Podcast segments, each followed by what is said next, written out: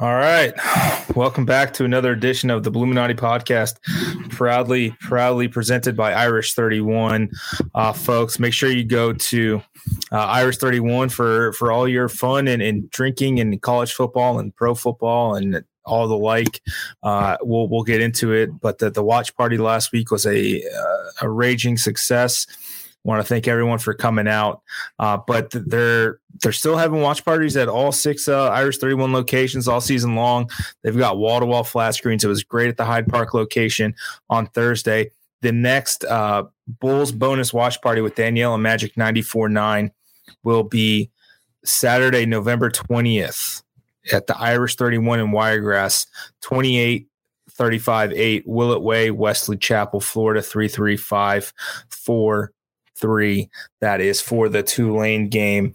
Uh, folks, I know a lot of people are going to be out there, but uh, make sure, you know, if you're not, go head up to the, the Irish 31 in Wiregrass, have, have some fun. Uh, and you know, Seth, you were there for a little bit. Uh, I know your your your kiddo was a little sick, so you, you had a you rush had home. make, had to make an emergency exit there, but uh, yeah, it was uh, it was a great spot to watch a game, though. It really Yeah. was. It was it was a really really cool setup. Um, we had a really good turnout. Uh, unfortunately, I had to leave a little early, but um, looked like everybody had a pretty good time. Uh, maybe because of the game at times, and in spite of the game at other times. Yeah, it was uh it was a lot of fun. You know, I'm always uh, I'm a worrier when it comes to throwing events and having parties and stuff. Uh like I nearly canceled my 30th birthday like four times uh, on the lead up just because I was really worried like no one would show up. Uh, and then it turned out that there was like 40 or 50 people showed up and uh, Rocky the Bull was at my birthday party. And, you know, the same thing uh, happened last Thursday. Just a ton of people, a ton of supporters, a ton of people, you know, there's the, the core group of people that kind of uh, have followed us for years and and you know we're we'll be at everything uh, that that we throw and just are real big supporters of us and then there's you know just the random USF fan that wanted to come hang out with uh, fellow USF fans. And uh, it, it was nice to to meet a bunch of people. Uh, the Wizard was there.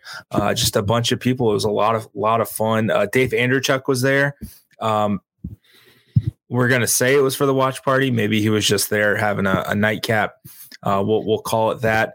Uh, but then former USF players uh, Billy Atterbury, Eric Lee, and uh, Vincent Jackson Jr. also came down and and hang hung out with everyone. Uh, they they stayed well well after the game uh, and just kind of talk shop. It was great to to speak with those guys. hadn't hadn't talked to Billy and, and Vincent since probably since after they since they graduated. So it was nice to kind of catch up with them. And then uh, I had never talked to to Eric Lee, so it was really cool to to speak with him. And he's a massive dude, defensive lineman, had a safety in the NFL um, with the Patriots. Just a, it was a really fun, all around good time. And we raised some money for the blog, which is always great. We're gonna, you know, offset some expenditures uh, for for Vito and the crew, and uh, you know, pay pay Morgan to take great photo, uh, f- great photos for us. So uh, it's been it's been uh, really nice and just shout out to Irish 31 for for putting us up and and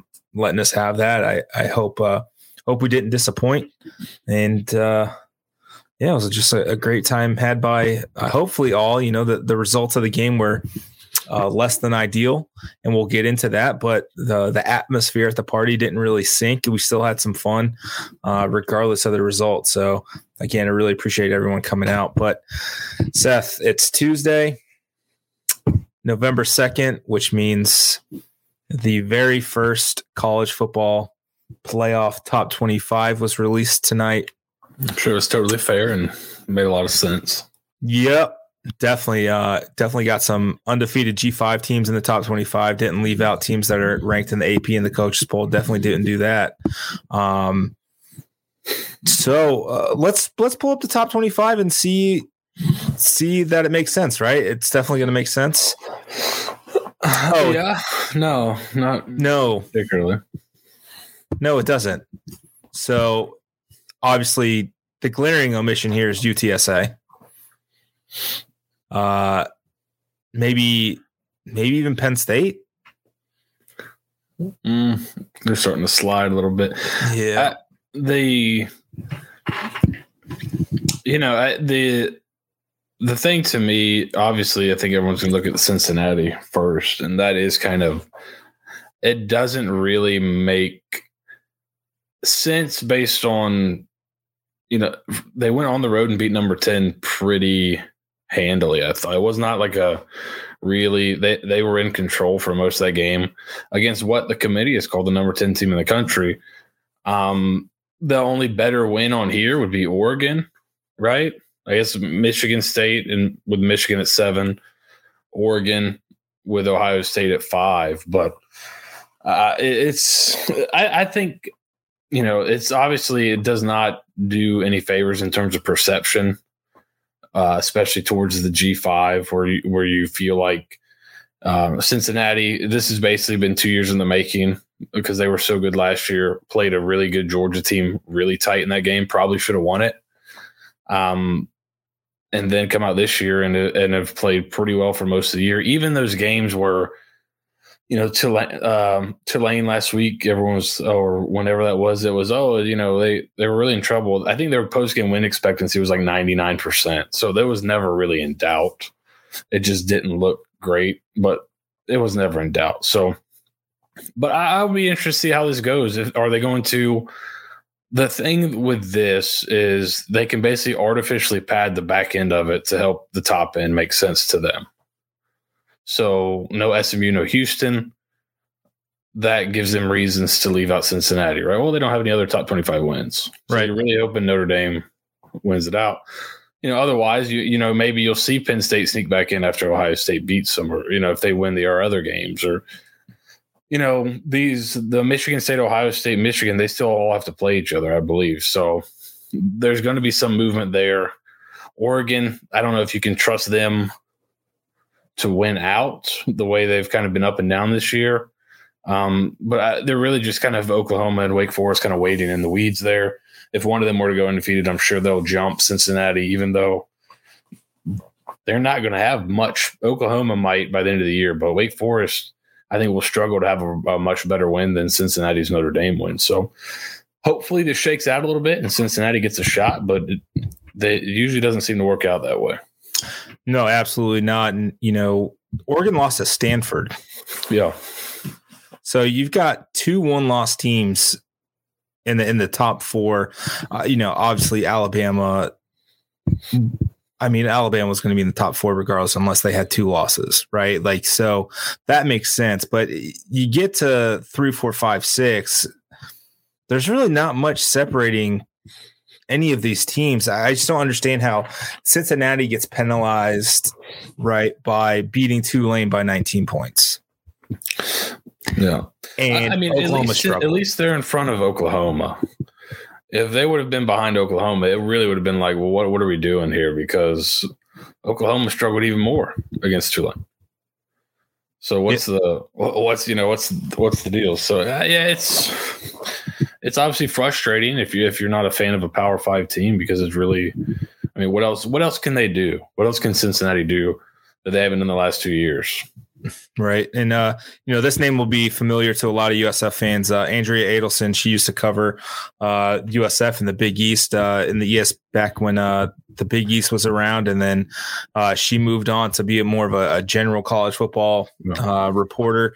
Uh, she, she put out a tweet that kind of sums it up. Uh, the CFP selection committee has telegraphed exactly how it feels about the G5 for seven years. Why would this year be any different? Yeah. And I, there's really not a response to that, right? It's yeah. That this I, is exactly how I think I do. Yeah, I think there is something to that, but I also think that this Cincinnati team is with the with how they played last season, and then the scheduling of this season, going on the road to Notre Dame, it puts them in a unique situation that I don't think a G five has been in. Coming off that great year, you're going on the road and have a chance to beat a top 10 team, which they did. So they feel like they're in a unique situation. Now it may it may end up being the same old situation over again, but um, there was some hope that this was kind of a more unique situation and that they would get a chance because on the field, you know, I mean, what have they done wrong last years? They probably they lost to Georgia when they probably should have won the game. if they win that game, or they say it's top four, probably not. They, it probably doesn't change anything. So really, you know, what else can they do? I don't know. It, it's really bizarre, and I think it's not like this is not like a Boise State team from years ago where you got Jared Zabransky as a quarterback, and he'd be lucky to get a sniff in training camp. I mean, there's people talking about Ridder as a first round draft pick, which I don't know you know, take it or leave it. But there's people talking about him as a first round draft pick. They've got first round draft picks on defense. They've got NFL guys all over the team. So this is not like uh, you know, a plucky underdog. This is a really good team that's got a really good coach and a really good coaching staff. So I I, I don't know. They they don't really fit the mold of that underdog G5 team. They're a really, really good team that I think can play with about anybody. Yeah, I mean, I I just I don't know what they're to have to do. Uh, I don't know what any school, you know, even even Central Florida. I mean, they they, they were really good in 17 and 18 and never even got close to making it, right? And now now this who was their best who was their best win like out of conference going into those in those years though. Probably like didn't they have games canceled when they were supposed to play yeah, bigger Pitt or UNC or something like that? But I think one of them, maybe Georgia Tech, one of them got canceled. But I mean, seventeen and eighteen, I, I guess. I guess UCF's best win in 17 was that USF game at the end of the year, right? Um, so you, so you got to I get that gone out of conference, beat a top 10. What the, the committee saying is a top 10 team on the road. I mean, what else? Can you, nothing. It, you can go through, look at best wins. Michigan State obviously has the win against Michigan this last week. Oregon against Ohio State. What's Ohio State's best win? I don't know. What's Alabama's best win for that matter? That Florida win is looking worse and worse every week. Right. And then Georgia's kind of in the same boat. Clemson, they're kind of looking worse and worse each week. So Clemson, Clemson's I, I what, think, four and four now? Uh, I'm not sure. Maybe five and three, but yeah, they're in that range. They're not very good. So I think you could comfortably say Georgia's a really good team. Alabama, you know, based on the talent, seems like they're going to be a tough team to beat. But you know, they have a loss, and, and their best win is Ole, uh, Ole Miss by this, which is 16. So it, it's kind of a tough, tough deal if you're a Cincinnati fan. But hopefully, some stuff shakes out and they keep winning and make it a really really difficult decision and hopefully make it to where they can't leave them out and they get a shot because that would be it'd be fun just as a college football fan to see some more people get involved than they're kind of the same four or five over and over again right I don't know i mean i think wake wake wins out it, that's just that that would be Clemson if if Clemson doesn't lose again. That's Clemson's fourth loss of the year. Like how much does that really boost them? It's I mean, it's always going to be the, the powers, the, the, there's the power five and then there's the, the actual power teams within those conferences. Like, no, like Kansas isn't going to be in the playoff regardless if they go undefeated, right? Like, it's just one of those things where you, have got to be a brand. You've got to be Georgia out. I mean, I think even the CFP is probably counting on Michigan State to, to slip up because they're yeah, not real. So. They're not. They're not the brand. No, right? They're not they're not they they're hoping Notre Dame, Oklahoma, uh, Oklahoma needs to figure it out. They're really uh, the CFP from from what they were saying uh, after uh, the announcement. They were really hoping the Caleb Williams thing was going to help turn around the program and and really put them in a, a better spot. But I mean, their defense is in shambles still. He doesn't play defense, so I don't know what Oklahoma is going to do. I mean, NC State. Uh, for for Wake is not. I don't know. I, I this is just kind of where we're at at this point, right? It's we're stuck. This is what it is. Uh, if if you're G five, if you're you've alienated what uh, 115 of the 130 schools in FBS, yeah. and, and maybe even that's uh, maybe that's too low. Yeah, I thought this was kind of an interesting tweet on the Cincinnati situation. So Brad Powers is like a really well-known sports better, uh, especially college football. Um, and so this is what he said he would set the lines at for Cincinnati. He says everybody would be a huge underdog. He said right now, if it was if the playoff as it's constituted in the rankings right now, Georgia would be like a 17 point favorite, and Alabama would be a 15 point favorite in their in their two matchups. So outside of those two, he's got Cincinnati as a favorite against Michigan State, a favorite against Oregon, an underdog to Ohio State, a pick 'em against Michigan, and then a slight underdog to Oklahoma. So this is not like I this is a, I think this is a team that's getting a lot more respect from Vegas than a lot of these other teams. And then you look at like Michigan State, they're still not getting a lot of respect out in Vegas, which I think is probably the best market to look at ranking teams because that's it's all based on you know making money. So Right. they have the most incentive to be correct. So yeah, if you look out in Vegas, Cincinnati's you know uh, uh, probably even higher than they are in the, in the rankings here, but you know you never know. Stuff could shake out. You could get like a Michigan State, Michigan, Ohio State round robin of losing, and and that would take kind of all of them possibly out. So. Well, it's we'll see. It's going to be um, interesting to see how the committee moves this stuff around. But you know, any going away from the what's funny is going away from the computers and the BCS has made it worse almost. At least with the computers, you felt like teams had shots if depending on how they play. If they played a, a good enough schedule, you win enough games, you feel like you have a decent you could give it a decent look at it because you don't have to worry about eye test or any kind of changing metrics. Um, but you have kind of a set set of Right. metrics that you have to to achieve. So uh, I don't know. It's it's it's obviously annoying, but hopefully um, we'll see how it plays out. Cincinnati keeps winning. Maybe they'll sneak in.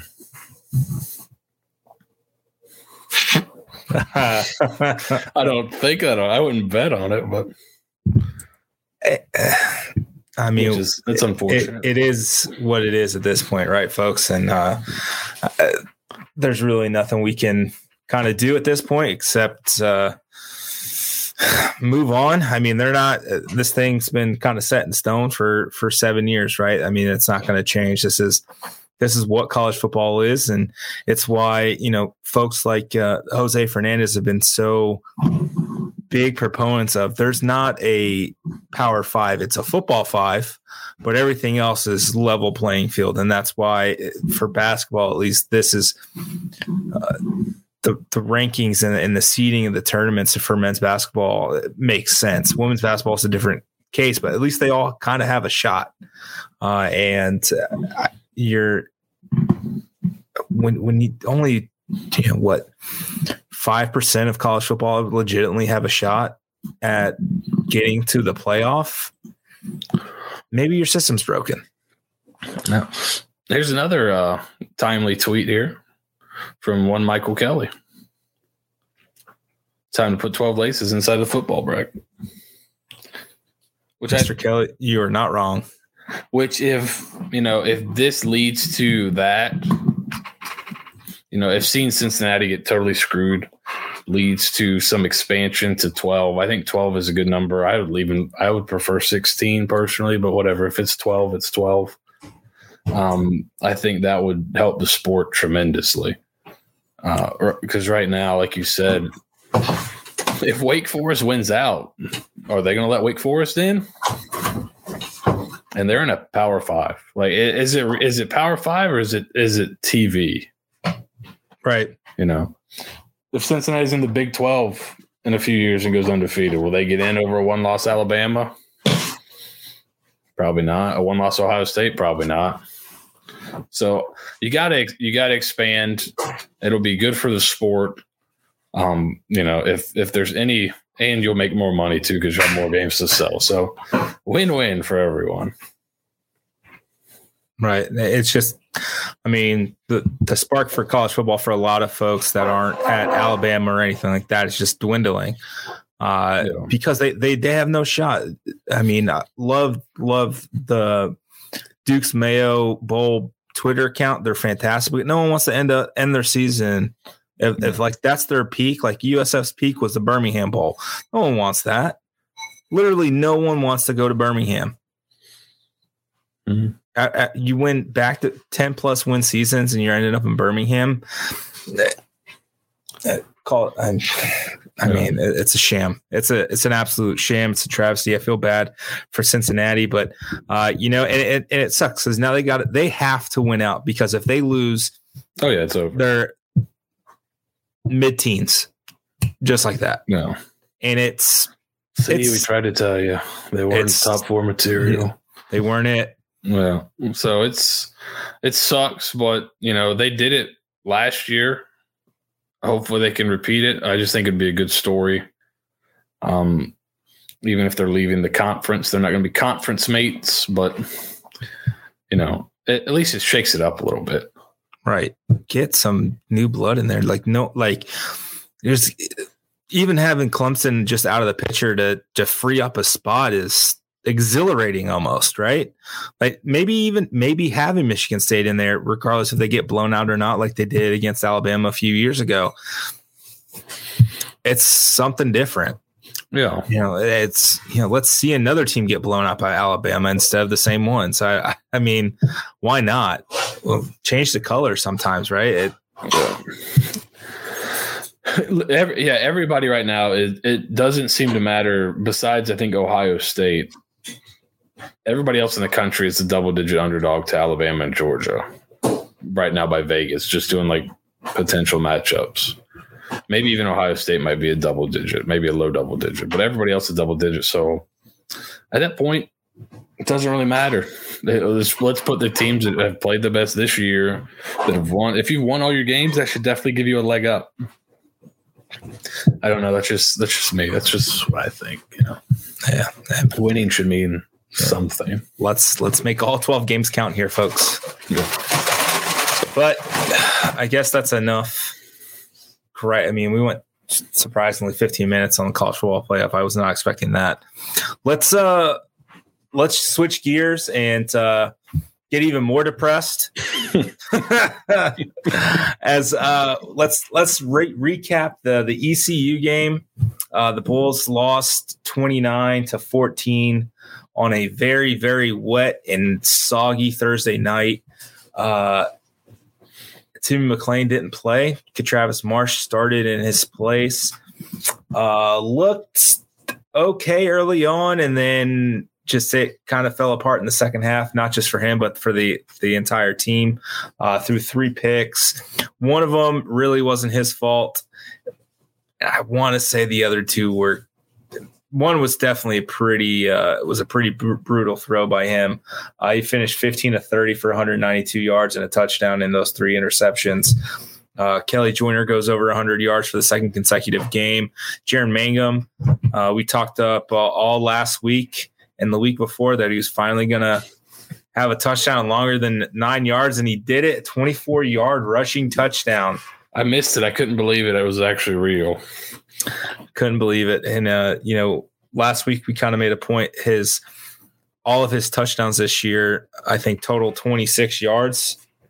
He almost matched it. And he matched it on one carry. So uh there you have it. Uh and then uh the the receiving touchdown was for uh, was a season long too um, by Xavier Weaver. I believe it was 13 yards. So good for them. Um, we're gonna we're gonna get into third downs tomorrow on the film room, but uh, it seems apropos that we discuss it now. Mm-hmm. Uh, I'm not gonna uh, spoiler. I'm not gonna be on the film room tomorrow. Uh, Robert Stieg will be hosting alongside Seth Varnador, so I'm just gonna get my takes out now. Um, I was told by USF officials this week that the reason uh, the offensive coordinator and defensive coordinator media sessions were uh, taken off the schedule this week uh, was because of a lack of interest, and they actually got taken off last week. Here's my silly brain thinking, oh, they got taken off because it was short week. They're traveling on a Wednesday, blah, blah, blah, blah, blah. I feel, and this is just my personal feelings, that people may want to talk to Glenn Spencer this week. Possibly. Perhaps. Oh, we'll we'll get into the play calling. I, I, assure you, we will get into the play calling. NSC, I, I assure you that. But when ECU converts uh, eleven of seventeen opportunities on third and fourth down, and they came in converting a lot, though, right? Nope. I believe they were at what twenty eight percent. Uh, I think they were at twenty five percent. Twenty five percent. Twenty five percent. Not great. No, Seth, it wasn't. It and was not great. And here's why. Besides, you know, letting them convert fourth, third, third, and fourth downs, why does it really hurt you? You go and look at the yards per play numbers. USF averaged 6.52 yards per play. East Carolina averaged 5.48 yards per play. East Carolina ran 26 more plays than USF did. Those conversions add up over time, over the course of a game. So that kind of stuff tends to come back to bite you, especially when you add it to turnovers and other kind of sloppy play. So not ideal against a team that really struggled on third down. This is kind of becoming somewhat of a pattern, even the last three seasons. Going back into 2019, they were very bad on third down on defense. Last year, I think it might have been a little bit better because of how bad they were there before, and now this year's uh, not great again. So, yeah, it's not uh, not great that's kind of what you, when you to win these kind of toss up games, you got to win those kind of things. You got to win third downs. You got to win turnover battle. You got to win field position. Those are the kind of things that that takes you from a two win team to a five win team or a, a one win team to a four win team. Those are the kind of things that add up over time. Um, right now, let's see, where's USF? Nationally, an opponent third down conversions. They're currently giving up 39.81. Is that correct? Uh, that sounds about right. So, so here, here's the thing that really sticks out. Uh, ECU's average third down yards to go. So the yards they need to convert a third down was 7.3 yards to go the average yards gained on third down 7.1 yards per third down. So now you're talking about fourth and ones, fourth and twos, and obviously you're going to go for it. I mean, shit. ECU went for it on fourth down six times, and the only time they didn't convert was on the goal line when Holton Ahlers' butt fumbled. Yeah. I I I am so so tired of USF being aggressive on first and second down, and they are being pretty aggressive on first and second down. They're getting those those you know negative one long, yard. You're, you're getting, getting long long situations. Like a third and seven is a win for the defense. Yes. Yet you're continuing to drop three, or excuse me, rush three, drop eight, and you're giving up nearly the entire first down every single time you drop eight and rush three. And what's amazing to me, what's truly, truly amazing to me is USF has five sacks on the year. Why? Uh, what on earth would convince this defensive coaching staff to think, you know what, on a passing situation that we know it is third and seven or more, let's not bring pressure and try to create havoc and get the quarterback on the ground. Like it really felt like ECU had to really try hard to mess up on third down to not get five or six yards. And they averaged seven yards per rush and they they averaged 10.8 yards per completion and they were six of nine for 65 yards on third downs. Like, what are we doing here? Like this Colin likes to throw this word around, but that's malfeasance. You are setting your players up for failure by doing that every single time. And we're gonna we're gonna go deep into the. I I, I told Seth the all I want is the third downs. That's what the film room is going to be tomorrow. just the third downs. And we're going to go and we're going to dissect those third downs and we're going to see how many times they rush three drop eight and what they're doing and how it how it all shaped out because you cannot continue to do this and expect to have success. You're setting you're setting your team up for failure, and they're failing every single time because you took you you're you're taking your foot off the gas on the one of the most important the the most important down in a in a series. And uh, I mean, Glenn Spencer needs to have a come to Jesus moment at this point because uh, if he's not careful, he will be out of the job by the end of the year because it's not working. It is not working, and it hasn't worked for how many games are we into this? Uh, we're eight games into this season. We're 17 games into his tenure. It ain't working. He wasn't that great at Oklahoma State. I think he may have gotten lucky at FAU with the talent they had. I think we may need to have that discussion here. Yeah, it's not, you know, at a certain point, it's what what kind of gets me with with this kind of stuff is you know just watching the game they did try some different things but it's not you know, it, it's consistent. It's not like this is a one game issue. It's consistently there's consistently been some problems the last couple seasons. When I watch a team like Navy play Tulsa at Tulsa, and they give up like 294 or 300 yards to Tulsa, and Tulsa just left Tampa rolling up almost 600 yards of offense. I gotta think that USF has better players and more talent than Navy on defense. Even with guys being hurt, I, I have to think that they're more talented than Navy. so, what's kind of why you know what's the big difference in result? I don't know. I can't put my finger on it exactly, um, but there's definitely room there's no reason uh, a USF defense should be terrible, one of the worst in the country, almost two three years in a row. They they had they did some good things in 19 even, but not. They were pretty bad then too. It's kind of a issue that's creeped in, and it hasn't gotten any better. We've seen some improvement from the offense. The defense hasn't quite been there. Last year, you had the COVID stuff. You had guys getting adjusted to the new scheme. You had guys being hurt, guys being out. Last year, you know, you, you can kind of, it's kind of a wash. You can just kind of let it go.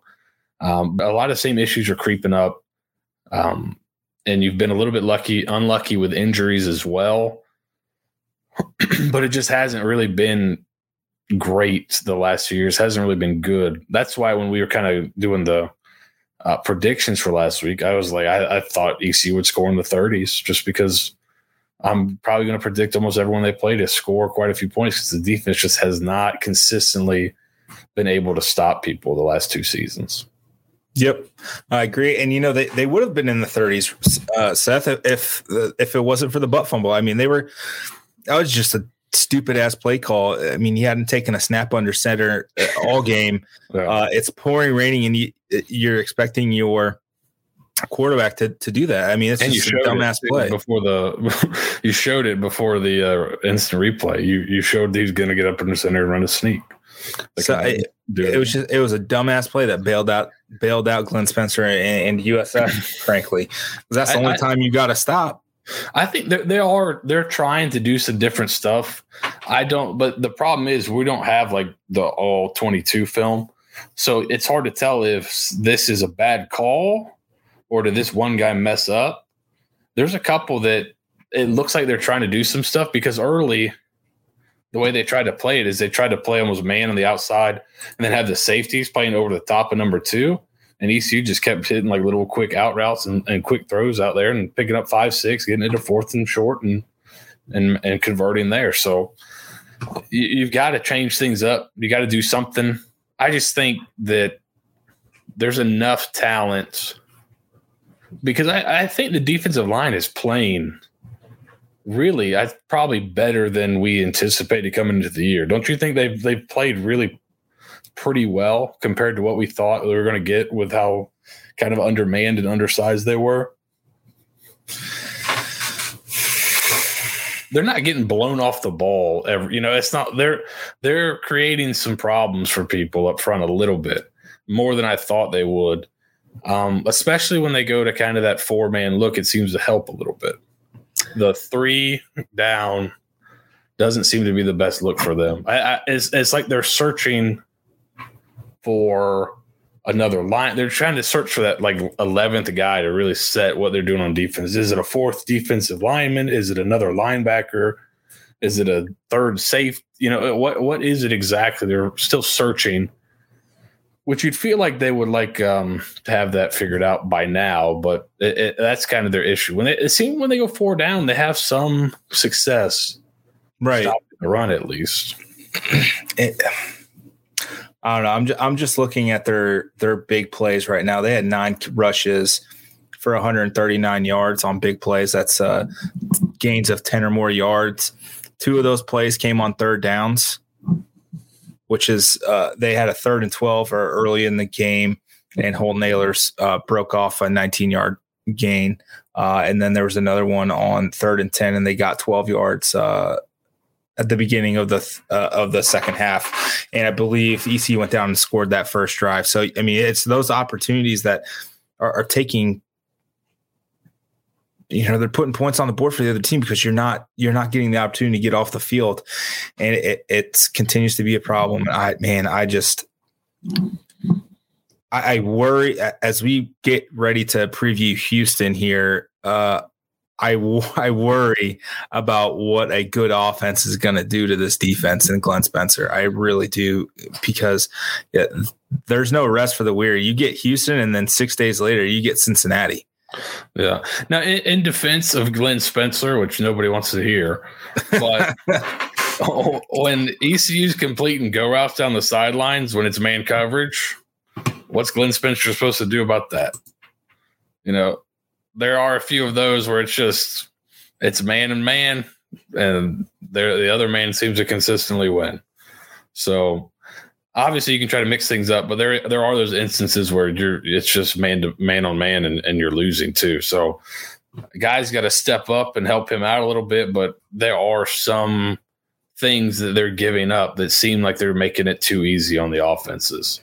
So there is some of that too. It, it's not. I'm not totally uh, absolving coaching and, and, and play calling, but there there is some of that too, where you know, at a certain point, you guys got to make plays in man to man coverage too. So there's a little bit of that, but uh, uh, there is a lot of giving up easy stuff, which we'll talk about tomorrow and we'll go through and kind of see uh, what they tried to do and what they were thinking and why it didn't work a lot. So we'll look at it tomorrow, but I, I think there, there's definitely some stuff they can switch up and, and try to make it a little bit more difficult on offenses because if you just keep letting people convert and and that's kind of the other part of it that maybe he's not quite adjusted to is how often people go for it on fourth down now. It's not enough to just stop somebody short of the sticks. Once they pass, you know, the 40 yard line, or, or even once they get, you know, close to midfield, they're probably going for it on fourth down. So if you hold them to, if it's fourth and eight and you hold them to six, well, that doesn't mean you're off the field necessarily. So maybe you need to adjust kind of how you're calling the game because maybe I don't I can't even give up six. I'm really hoping to give up like three or less. So I need to be a little more aggressive. Right. Um, so so that maybe that's an adjustment he has not made, and and that's something you got to make because that's how the game is played now. Just look at USF; they're willing to go for on fourth down a lot more than I'm sure they were five ten years ago. So uh, that's just how the game's played now. You got to make that adjustment. If you don't, it can lead to where you're, you're you're feeling pretty good. You look at third down, six to seventeen. That's great then, well, they went for six times on fourth down and got five of them. So that's five drives. Ex- those drives got extended anyways. So it doesn't really matter. You got off the field because you forced 17 third downs. The drives got extended 11 times. That's not quite as good. Agreed. And I don't know, man. This is just. Uh, it's just frustrating um, to to see that there hasn't been much improvement, right? And it's uh, offensively there's been improvement, but defensively it seems like there's just still backslide. Like it, they held Temple to what 14 points because they weren't on the field, but they still averaged what 200. It was like 200 yards of offense. 200 yards in 15 minutes and averaged uh, what like 6.5 yards per play. I mean, you're still giving up over 200 yards in 15 minutes. So, yeah. like, what? The Tulsa game kind of, right? It kind of put a, like a a little bit of a false sense of I wouldn't say security, but Tulsa had, Tulsa had like 600 yards of offense in that game. The turnovers really helped keep that game really tight and really helped take away kind of what the what the score should have been. The the the kickoff return, especially the the kickoff return for a touchdown, the interception return for a touchdown, the short field they gave your offense. You know those really hid that Tulsa came in and racked up almost 600 yards of offense on you. So even even in the games you're like, oh, we should have won that one. It's like, you know, that was kind of in spite. The defense gave you the the big splash plays with the turnovers, but they still have problems down to down stopping people, and that's been a consistent theme the last two seasons. Down to down, looking yards per play on defense. It's consistently been one of the worst in the country in terms of yards per play the last two seasons. So something's got to change. Obviously, some change of scheme, change of play calling, change of uh, whatever. Just something's yeah. got to something's got to give there because what they're doing has not really been able to work yet, and it's been yeah. quite a few games now. And uh, Seth, I want to kind of pose this question, and uh, mm-hmm. I, I, don't know if there's an answer or maybe I'm I'm grasping here, but um, saw an, saw a tweet or an article today uh, from somewhere, basically uh, discussing how ads are firing head coaches sooner and sooner every year mm. because the they're realizing how bad that first year recruiting class is. Um, yeah. Just kind of coming in. I mean, you guys saw it in 17, right? I mean, you combine the the the last class of Taggart and the first class of Charlie Strong, and it's not it's not a great class um, that still remains. So uh, there's there's some credence to that. Is there? I don't want to say there's a parallel or maybe even a connection, but is there something maybe like a dead, you know, the the dead count, dead cat bounce where you know you fire a coach and you get you know a lift just a, a fresh face. Like is there i'm not saying to, to, fire him now but like is there is there any credence to to that kind of thought? Like get out ahead of this earlier unless you you feel like wasting the last month of the season. With a guy who's i mean it's i'm not saying it's written in stone that it's going to happen but it feels like it's trending that way. Yeah, I, I mean, yeah, it, it, sometimes you see that. Like uh, you'll see head coaches get fired sometimes, and you'll see the team go out the next week and win. I think USC might have done that this year, and then the next week they got whacked. So, it, you know, it's kind of you might be able to get something out of it. Um, where it you know could hurt you potentially is in recruiting if if this if it's a guy that's got good relationships with player on that side of the ball that you need, um, you know, hypothetically and a hypothetical sense, if you fired a, a coach that you know was kind of one of your lead recruiters on some guys, then you might lose on those guys. But um, you know, it's I think it's different head coach and coordinators. It's kind of a little bit different. Um, I know, um, for instance, with Florida, since I'm kind of covering them as well basically after that LSU game, and it, it became kind of a fait accompli that um, uh, Grantham was going to be fired at the end of the year, not renewed. It seemed like Florida's top two defensive commits have decommitted and they're looking elsewhere. So, you know that could that kind of thing could happen, but you know I don't know. It seems like there's if they're going to be really big into the transfer portal you know, it may it may not hurt as much because you'll kind of end up selling these guys on on some other things and and obviously scheme will be important but i think a lot of times transfers are looking for fit with culture and and closest to home and things like that right. it seems like so you know yeah. maybe maybe it doesn't hurt so much if you're going after the transfer portal which is like, yeah, so that and that seemed to be something that Jeff Scott talked about today at length was transfer portal and and talked about seven and a half minutes worth of recruiting in, in the middle of the season there, Seth. It seemed like uh, there was a theme this week uh, in talking to head coaches and, never. And, and during this, God forbid they talk about recruiting t- during the season. Man, I I would have season. never It's not recruiting season, Nate. I I would have never thought that that question would come up and have a coach just so spectacularly just drop the ball. It's been the easiest alley oop all week for coaches not named Dan Mullen since Seriously. I mean, Norvell hit it out of the park. Uh, I, Jimmy Lake kind of he kind of fumbled the bag a little bit, he bungled it. but hey, But nobody No, cares about the nobody Pac-12, so. nobody cares about the Pac-12. No one cares that Washington thinks that they're not recruiting against Right. Oregon and they're recruiting against academically superior schools. No one cares about that. But I mean, It's basically since that Mullen press conference, it's been like Mullen's that seven foot French guy was it Fred, Frédéric Weis, and every, everyone's just Vince Carter coming down the way. Everybody's just just oh yeah, man, recruiting's the lifeblood of the program. Bang! I'm gonna talk about recruiting for seven minutes. Bang! It's just been it's just been that guy after guy after, and I mean it's kind of you know he, Mullen's not great with the media, which Yeah. is surprising that he's gotten to kind of the level he's at, not being very good with media. apparently that was his that was the sticking point for him. I think Steven Godfrey had, had said this for a long time that he was just really bad at job interviews. Yeah, he, he got he lost like uh he interviewed at Tennessee twice and they didn't take him. Interviewed at Miami, didn't like it. So He kind of got lucky that Florida hired his AD from Mississippi State. So they didn't have to worry about a first impression, is what said.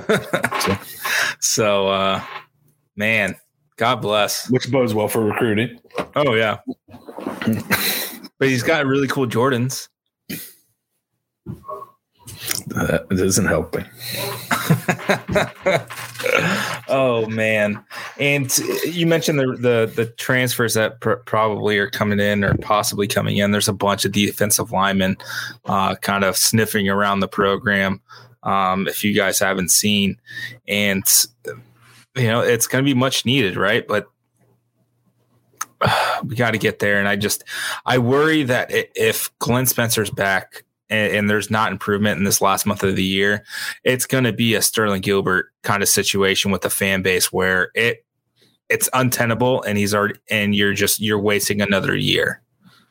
So you, you've got to see, you got to see some drastic improvement. Otherwise, things are going to get dicey real quick if they haven't already. Yeah, it's a tough. It's. I mean, obviously, he's an old coach. He knows this, but it's a. You know, it's a tough business. It's a results driven business.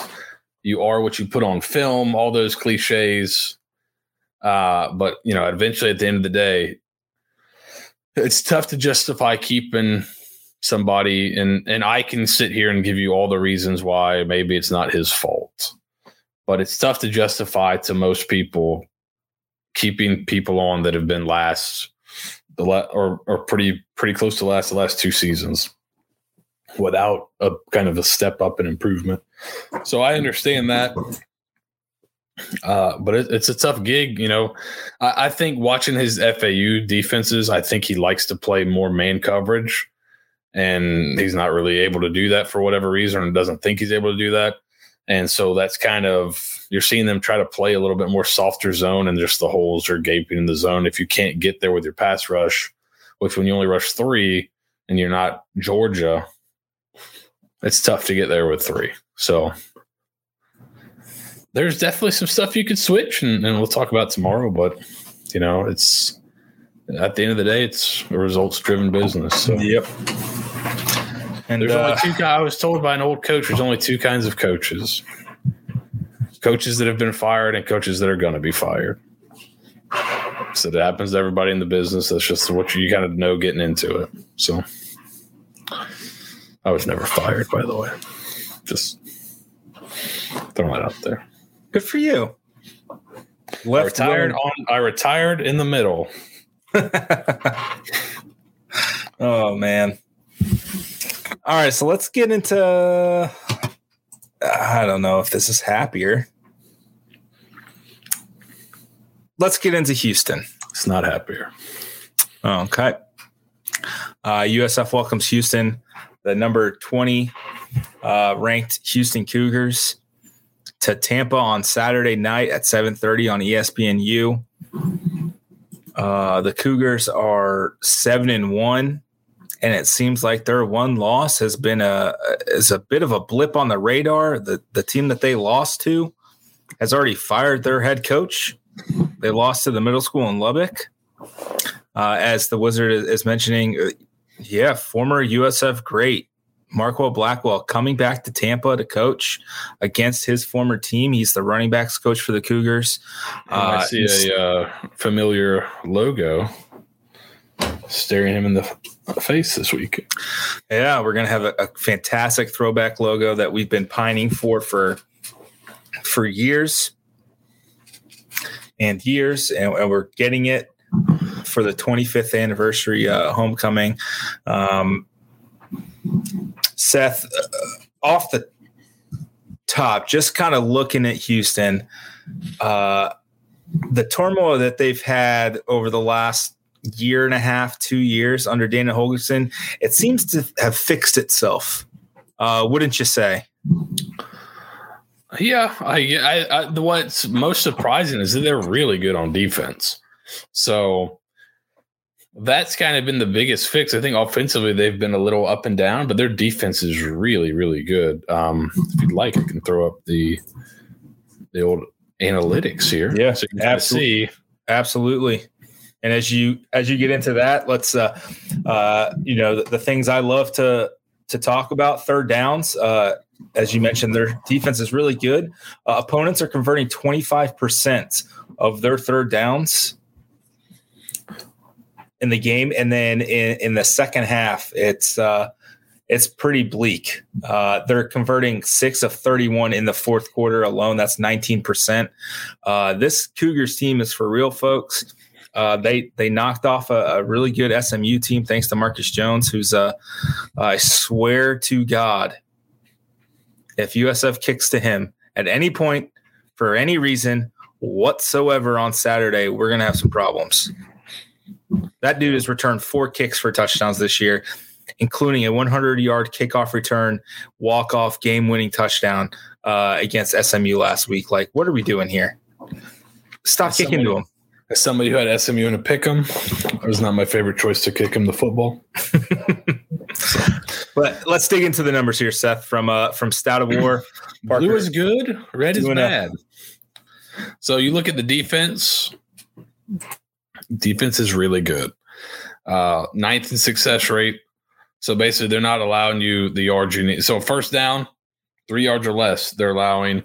Second down, half the yards would be a successful play.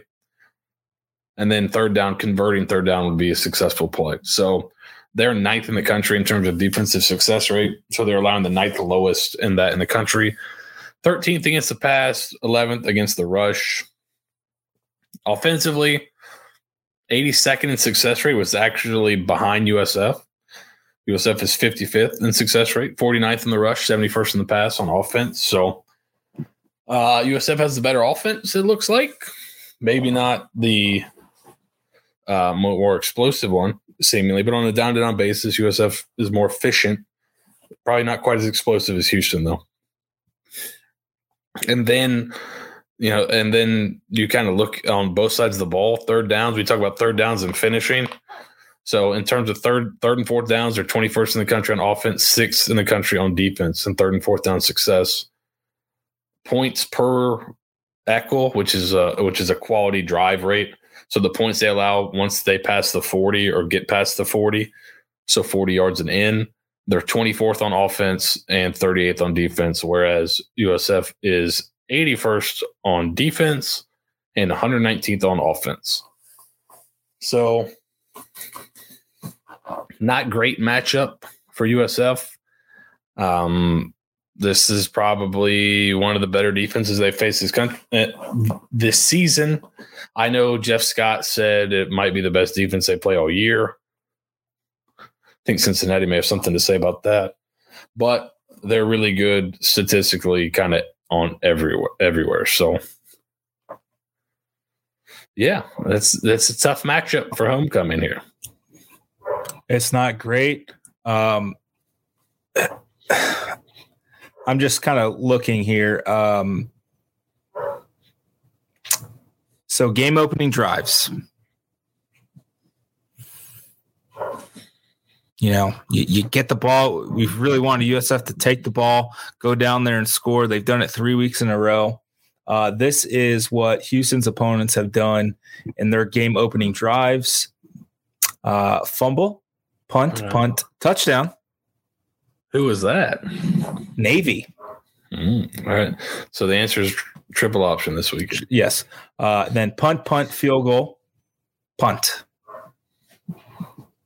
And then, all right, well, you know, defer to the second half. We'll we'll figure it out. We'll adjust. We'll go from there. You know, you you guys can take the ball first, and and we'll we'll take it in the second half. Uh, this is what has happened to their opponents uh, in their second half opening drives: punt, punt, punt, punt, interception, touchdown, downs, punt.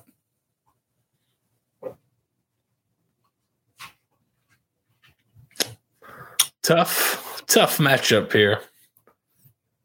Um, I don't feel good about this game. Uh, I, I the the spread's 13 and a half. I that it does makes that makes no sense to me at all. I don't get it either. I really I don't. understand it. If I, I don't get it. I think Parker's way more uh, is way closer with this. Uh, basically a 22 point spread. Um, the projected points here. I think that is just just a way more accurate barometer. And uh, you know, Houston finishes drives. They're they're converting. Uh, I think 91 percent of their their red zone opportunities into touchdowns. And on the flip side, as you guys are seeing, the defense is really good. They're not letting you score. They've only had 17 opponents get into the red, uh, 17 drives get into the red zone, and it, it, they've been really successful at uh, kind of holding them holding them out. Let me make sure I got the, the numbers right here. Uh, yeah, so 17 possessions um, in the red zone for opponents. Uh, they've only they've only allowed nine touchdowns in, those 17 possessions, and they're scoring at a. They're scoring touchdowns at a 74 percent clip, uh, 23 of 31 uh, in their red zone possessions. So, man, I just don't see it. Clayton Tune's kind of lit it up a little bit. Uh, he's completing nearly 70% of his passes, 1,800 yards, 16 touchdowns, six picks. Um, it, and it's just kind of, I, I don't know. It, it's a mix of a bunch of people. Mulbah Car is still at Houston somehow. Oh my lord! I feel like we were talking about him when we were recording uh, down at the library like three years ago, um, downtown with borrowed equipment. Um, but Alton McCaskill uh, leads the team with 478 yards uh, rushing, and he has nine touchdowns on the year. Uh, I just, I don't know. They're they're really good. Uh, they're good at converting points off a turnover. So you turn the ball over, they're pretty good at at getting points out of that. Um, Marcus Jones is just the is a difference maker. Um, I don't know, man. I just I I feel terrible about this game. I think this is going to be you know, um, was it success isn't a, a linear proposition or improved progress isn't Yeah, a- a isn't linear linear. this is going to be one of those downturn games and uh, you couple that with the rest of the games on the schedule and it may get ugly quick there's really only one winnable game left on the schedule if we're being completely honest here uh, and, and we knew this going into november right that's why we said the, the that three game stretch was really important to grab three-game- wins. that three game stretch was really important. You only you went one and two, and we were kind of throwing Houston in here early on. Yeah, Because- to be much better than anticipated. What what did what had they shown over the last two years under Dana Holgorsen that would show that they're going to be seven and one uh, in a top twenty top twenty team? Yeah, Well, they're doing it and they're beating some good teams. Um, and, and Navy's quietly gotten a lot better since that 28 to uh, 20 win for Houston. That was like the first game they finally turned it around. Right. Houston game. And then what a week or two later they they beat Central Florida. So they, they've kind of started to turn it around. Um man, it since since he is not the winnable game. Uh, oh come on! So I mean, here's they're- here's a stat that I'm sure make everyone feel better. Houston is uh, eighth in the country in tackles for loss.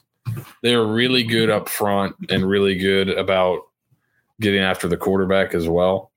So it'll be interesting to see if USF goes back to so the Temple game, the rushing record, right? Was a great game, great job by the offensive line, but there were a lot of rushes that also didn't involve the offensive line at all, right? There it was kind of a good mix of option stuff and then you the jet sweep stuff and the counter and then counter off that and the offensive line started to get lathered up and, and then when they got to that the counter stuff, they were rolling downhill pretty good, right? But it wasn't a lot of like just downhill running right at Temple. So I'll be interested to see if this if you see a similar game plan. I think Houston's probably a lot more athletic than Temple was on defense. But do you see a similar game plan where you try to get them to run sideline to sideline, use your speed, or are they going to try to attack them downhill with how good they've been up front? I don't know. Should be interesting, but I would not be shocked to see more option stuff. It seemed like they were not not necessarily holding back Timmy, but it seems like they really. I think just got said today they knew they needed him at hundred percent for this final stretch run. So hopefully, it seems like he may be back at hundred percent. Is that kind of what? What? Yeah. I mean, that's that's reading the tea leaves, right? Uh, they expected him back. Um, I don't think they'd throw him out there at less than 100 percent after holding him out last week on, on the short week. You're getting oh, what math's hard? What two full weeks, I guess, of you know treatment, and you know, lucky for Timmy, he didn't play on, on that wet field and you know irritate the ankle.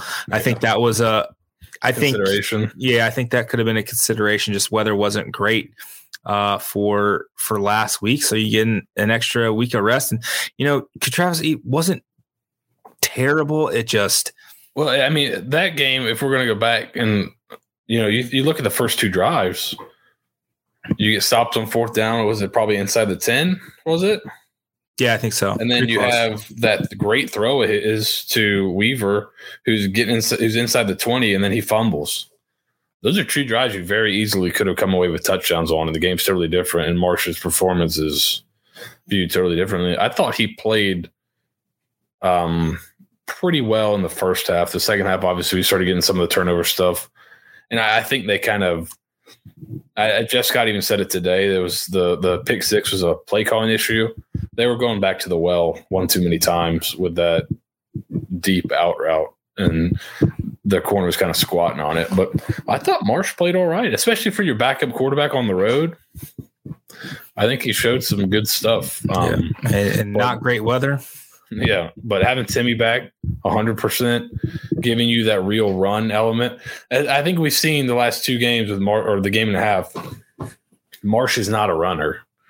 He, I think he can if he needs to, but that's not his game really. So Timmy will add a different element to the offense that will help them be a lot tougher to defend. So hopefully he's back at 100% and and throwing the ball well.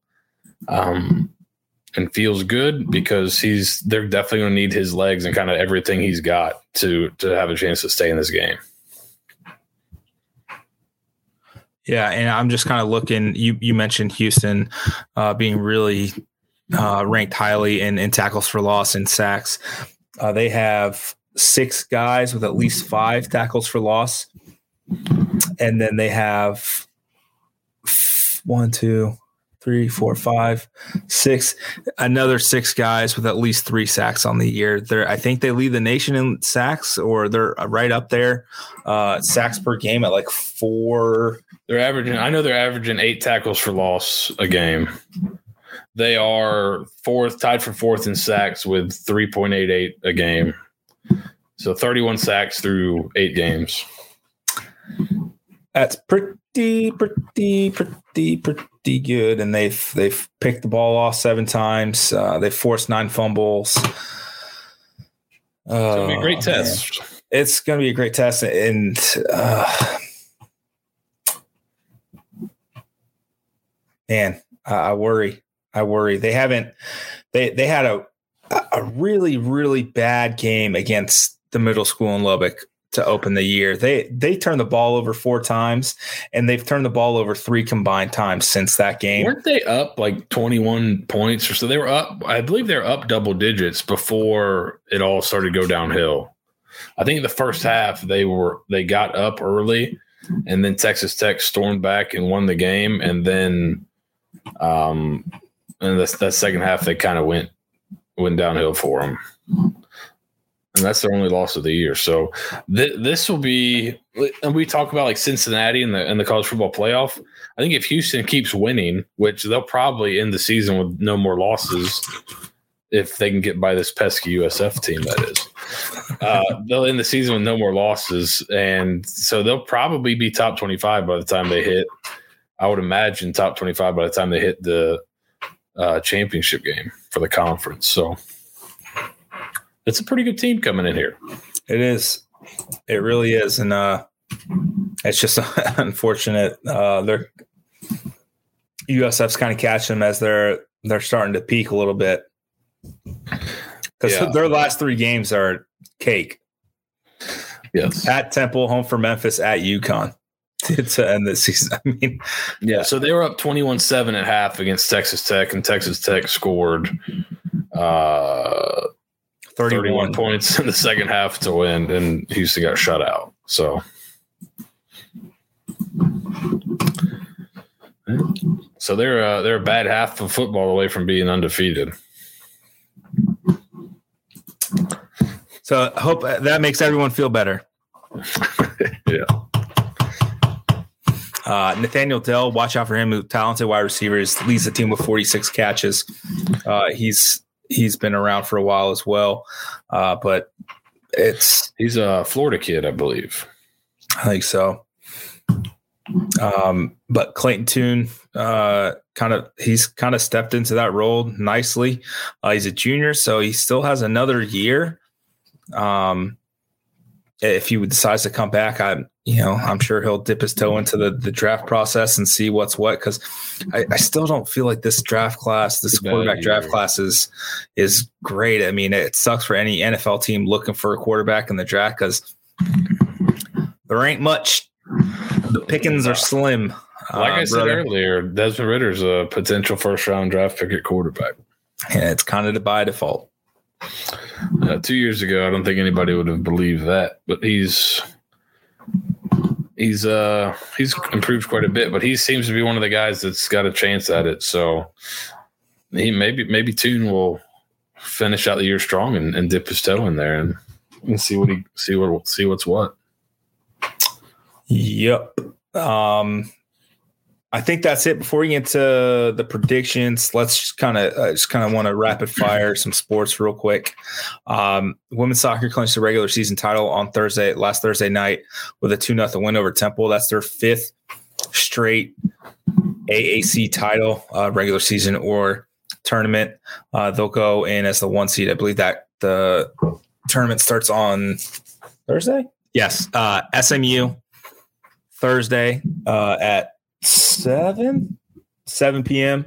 at Corbett. It's the the semifinal uh, for the the conference tournament. Uh, four teams make it. Obviously, uh, SMU is their only conference loss of the season for this women's soccer team, who uh, kind of really replaced Evelyne Viens uh, seamlessly uh, this year and. You know, finished 11, 3 and 2, 6, 1 and 1 in, in the conference. Uh, just a, a bang up job by Coach Denise uh, once again. Uh, I think it's time to go for the double here uh, for the Bulls. Uh, get get that ring, get the regular season and the conference title again. Uh, volleyball swept in a homestand with Wichita State and Tulsa. That's kind of par for the course. Uh, quite frankly, uh, women's golf placed second to Palmetto Intercollegiate.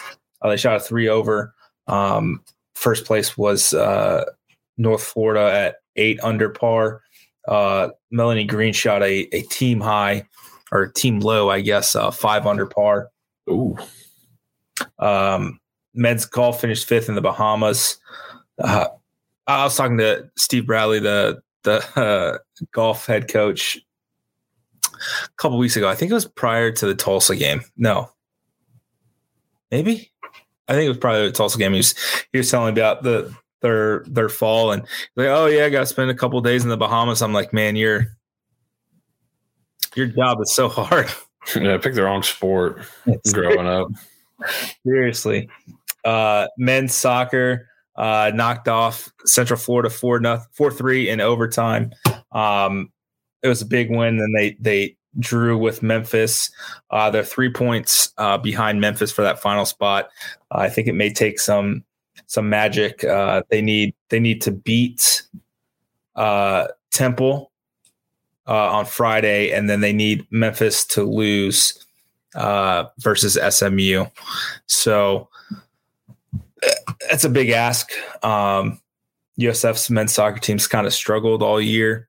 Uh, frankly, um, that the Central Florida win kind of came out of nowhere. They were up three one and then blew a, a two goal lead with I think about 20 minutes left, and then uh, came back and won in overtime. So it was good for them to, to find that.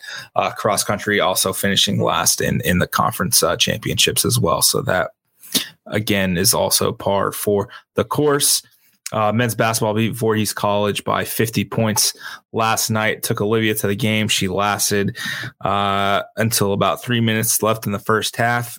And before we even left campus, she was asleep in, in the car seat. So I think she was just really tired. Um, let's see what else. What else? Uh, men's and women's basketball starts on the 9th. Uh, so we'll start covering them uh, ferociously and, and passionately as they uh, kick off their seasons. And I'm probably missing something else. Oh, White Mike. Mike White throws for 300 and four, excuse me, 403 yards, three touchdowns in the Jets' uh, epic come from behind uh, win over the Bengals on Sunday. Uh, became just the second player to throw for over 400 yards in their first career start, joining Cam Newton in 2015 or what 2011, whatever it is, 2011. Um, and then I believe he was the first player to ever throw for 400 yards and throw for three touchdowns in the, his first career uh, start. Just a, a, fantastic job by him. Um, just did not fit the offense that Willie was going to be running. Uh, eventually, he he had a, a, a great uh, SMU game in 2014 that we'll always remember. Uh, but or Tulsa, I can't. I always get those two mixed up. Uh, it was Tulsa or SMU. Someone correct me. I'm getting old. Um, but I know it was 38 to 30. Uh, fantastic job uh, by him. D'Ernest Johnson scored another rushing touchdown for the Browns, their only touchdown of the game against the Steelers in a losing effort. Marlon Mack did not get traded. Uh, that's that's JPP had three tackles and two pass breakups uh, in the loss against the Saints this past weekend. Um, as he worked, he's still playing through a, a torn labrum and a broken hand. Um, so keep going to that. But let's get into the, the predictions here, Seth. USF, uh, 13 and a half point underdog or 12 and a half point underdog. Uh, Stats War has them losing by nearly 22 points. Houston's really freaking good. but, but what what's your what's your prediction here? Uh, I'm I'm still kind of debating. All right, well, I'm a positive guy, so I'm gonna go. Uh, let's go 38-13, uh, Houston. the positive side of that would be scoring 13 points. I think Houston's really good on defense. So, um, and then again, like I'm, I'm probably going to pick every team USF plays to score in the 30s. I think I've done it pretty much all year, and probably, uh, probably not going to stop. So, Uh, I agree. Uh, I don't think USF is going to stop this Houston team, and I think this Houston, the I think the Houston defense is probably the best unit on the field, except for when Marcus Jones is standing back there uh, as a kick returner or punt special punt returner. Um, yeah, I don't I don't see Houston scoring less than 35, right? Like this is no, it's in the 30s at least, I think. Yeah. If this if this if USF covers this week, um it'll be a I don't I think it'll be a great sign of progress because this is a really good team coming in here. This is a much better team than Tulsa, much better than Temple, much better than ECU really good team. Um, closer, I think, to the first two games of the year than um, these two in Cincinnati will be kind of the close. Will be about on the same level. Those first two, in some cases, better. Um, so it's going to be a tough one. Uh, but if you see some real improvement here, and you see it, if it if it is a 13 point game, and or it's a one score game, you got to feel really good about where this team's headed, if that's the case. Because this is not a this yeah. is not a lightweight coming in here. This is a pretty complete team with a lot of talent on both sides of the ball. Yeah, I mean your score is really good. I don't want to pick the same score, so I gotta I gotta do something here. Your spread's twenty five. I'm gonna do forty five to twenty Houston. Um, just because. I just don't I don't see this defense I don't think this defense fixes its issues in the last four games, especially with the four games that they're playing. I, I don't see it happening. Um, I, I, think the writing's on the wall for the defensive coordinator. Uh, unless something drastic happens in this last month of the year, I just I don't see Glenn Spencer coming back. It just it doesn't make any it doesn't make sense unless he is your bagman or the, just your absolute ace in the hole recruiter. That uh, if he leaves, then you lose everything. But I don't even think it's that. I, I like think your, your scheme's yeah. not working with the talent you have. The the um, here's how I look at it. Really on on both sides of the ball. I think if you ask me, do I think they have good schemes on both sides of the ball? I would say, yeah, I think the schemes for the most part are sound. What they're trying to do is sound. It makes sense. If you ask me, are any of either of these schemes like super special? No, not really. Like, I, so do with that kind of what you will. Um, you know, that you could probably you could probably upgrade schematically, um, but you know, it, it's kind of a. Uh, we'll see how the maybe it's just taking some time, and maybe their team will get back healthy, and you'll see kind of what the defense was supposed to look like. Because I still don't know if we've we've not seen the defense look like what they were running at FAU. Still haven't seen it. Right. Not really even flashes. So and, and to to your point about the the injuries, they're healthy. Right. The only person really missing now is Will Jones, and you've been without him all year. Yeah. You got TJ Robinson back. You got Christian Williams back. You got Jalen Herring back. Makayla Point's healthy. Antonio Grier's healthy. Dwayne Boyles is healthy. I mean, you got the guys back that you were fully expecting to be. So if it's bad from here on out, that can't be right. That's not an excuse, right? It's so either either you're coaching it or you're allowing it to happen, and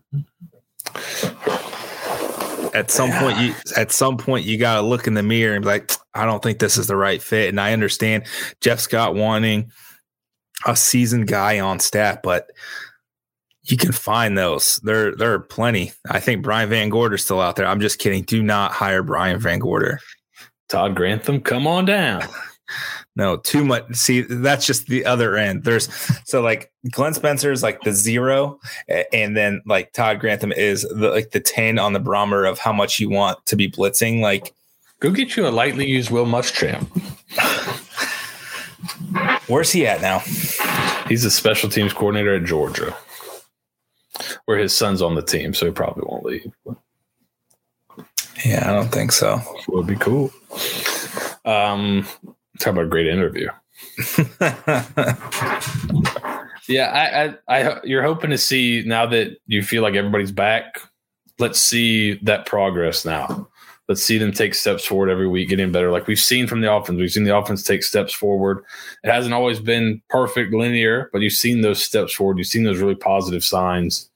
I think you've seen flashes of positive signs from the defense with the turnovers and stuff like that, but you cannot live on turnovers. I heard um, Bud Elliott, I heard him say it, you know, really well. Like turnovers are luck. Why are turnovers luck? Because if they weren't, Georgia and Alabama would lead the country in turnovers every year because they have the best players. So some of that is scheme, but a lot of it is kind of bounces that go your way or, or certain things like that. So you cannot really rely on turnovers as your defense. So Right. if that's all you, if that's what you do best, that maybe won't translate year to year. Which now that I think about it, is kind of one of the reasons uh, Jeff Scott hired hired Glenn Spencer. It's, They led the country in turnovers at FAU. his teams weren't that good at Oklahoma State, folks. That's why I don't. I, I don't know if he got relieved of his duties at Oklahoma State, but he's not there anymore for reasons. But the head coach is still there. That guy's still around, and uh, it's not because they have uh, opposing views about things off the field. So I think we'll find out next four weeks if there's no improvement. I would imagine something's got to give, right? Yeah. So hopefully we see the improvement. Though I think that's what we'd all rather see: great defense the rest of the year. USF wins every game, and now you've got your staff intact going into the offseason ready to roll. Yeah, absolutely. And and you sne- you steal a bowl build bowl There bid. you go. I mean, why not? now we're talking. But does that seem likely? No. Probably not likely. Uh, the per that per, the percentage of that happening is less than two percent. Was that too high? Same percentage as Cincinnati making the playoff. Oh man, Just to just to just to go full circle there. T's T's and P's in the chat, please. Uh, so zero zero percent. Got it. Got it. Got it. Got it. Well, folks, uh, thanks for joining us as always. Um, it's been fun. Again, appreciate everybody who came out to Irish 31 last Thursday. We'll have those tickets sent out to you uh, this week for the winners. And uh, I appreciate you guys listening. Be sure to check out the film room tomorrow night. It'll be uh, around. It'll be around the same time, you know, nine nine ish o'clock. Yeah, we give ourselves that buffer because we have kids Yeah, nine ish. Nine ish. and uh, we don't owe you anything. Damn it. Well, you know, we'll be here when we get here. If it's really late, we'll tell you. But I promise it'll no no later than like nine fifteen. Yeah, come for the film room. Stay for Steeg's uh, musical references. Yeah, have fun tonight. Uh, tomorrow night, it'll be it'll be a great time had by all. Um, you know, got to get Stieg uh, some hosting reps uh, to give me some some time to do other things with basketball season coming up. So, got to get his uh, his reps going. Uh, it'll be a good first team rep uh, tomorrow night. Um, so, you know, if it goes well, maybe I get replaced. Um, and if it doesn't go well, then uh, And Steeg continues to get replaced on every. every Platform. other part of uh, his walk of life here at the Daily Stampede. Um, so there's that. Again, appreciate you guys listening to the Bulluminati podcast, proudly presented by Irish 31 uh, for Seth and Nathan. Good night. Be safe. Have a wonderful evening. Talk tomorrow. Talk soon. Go Bulls. Go Bulls.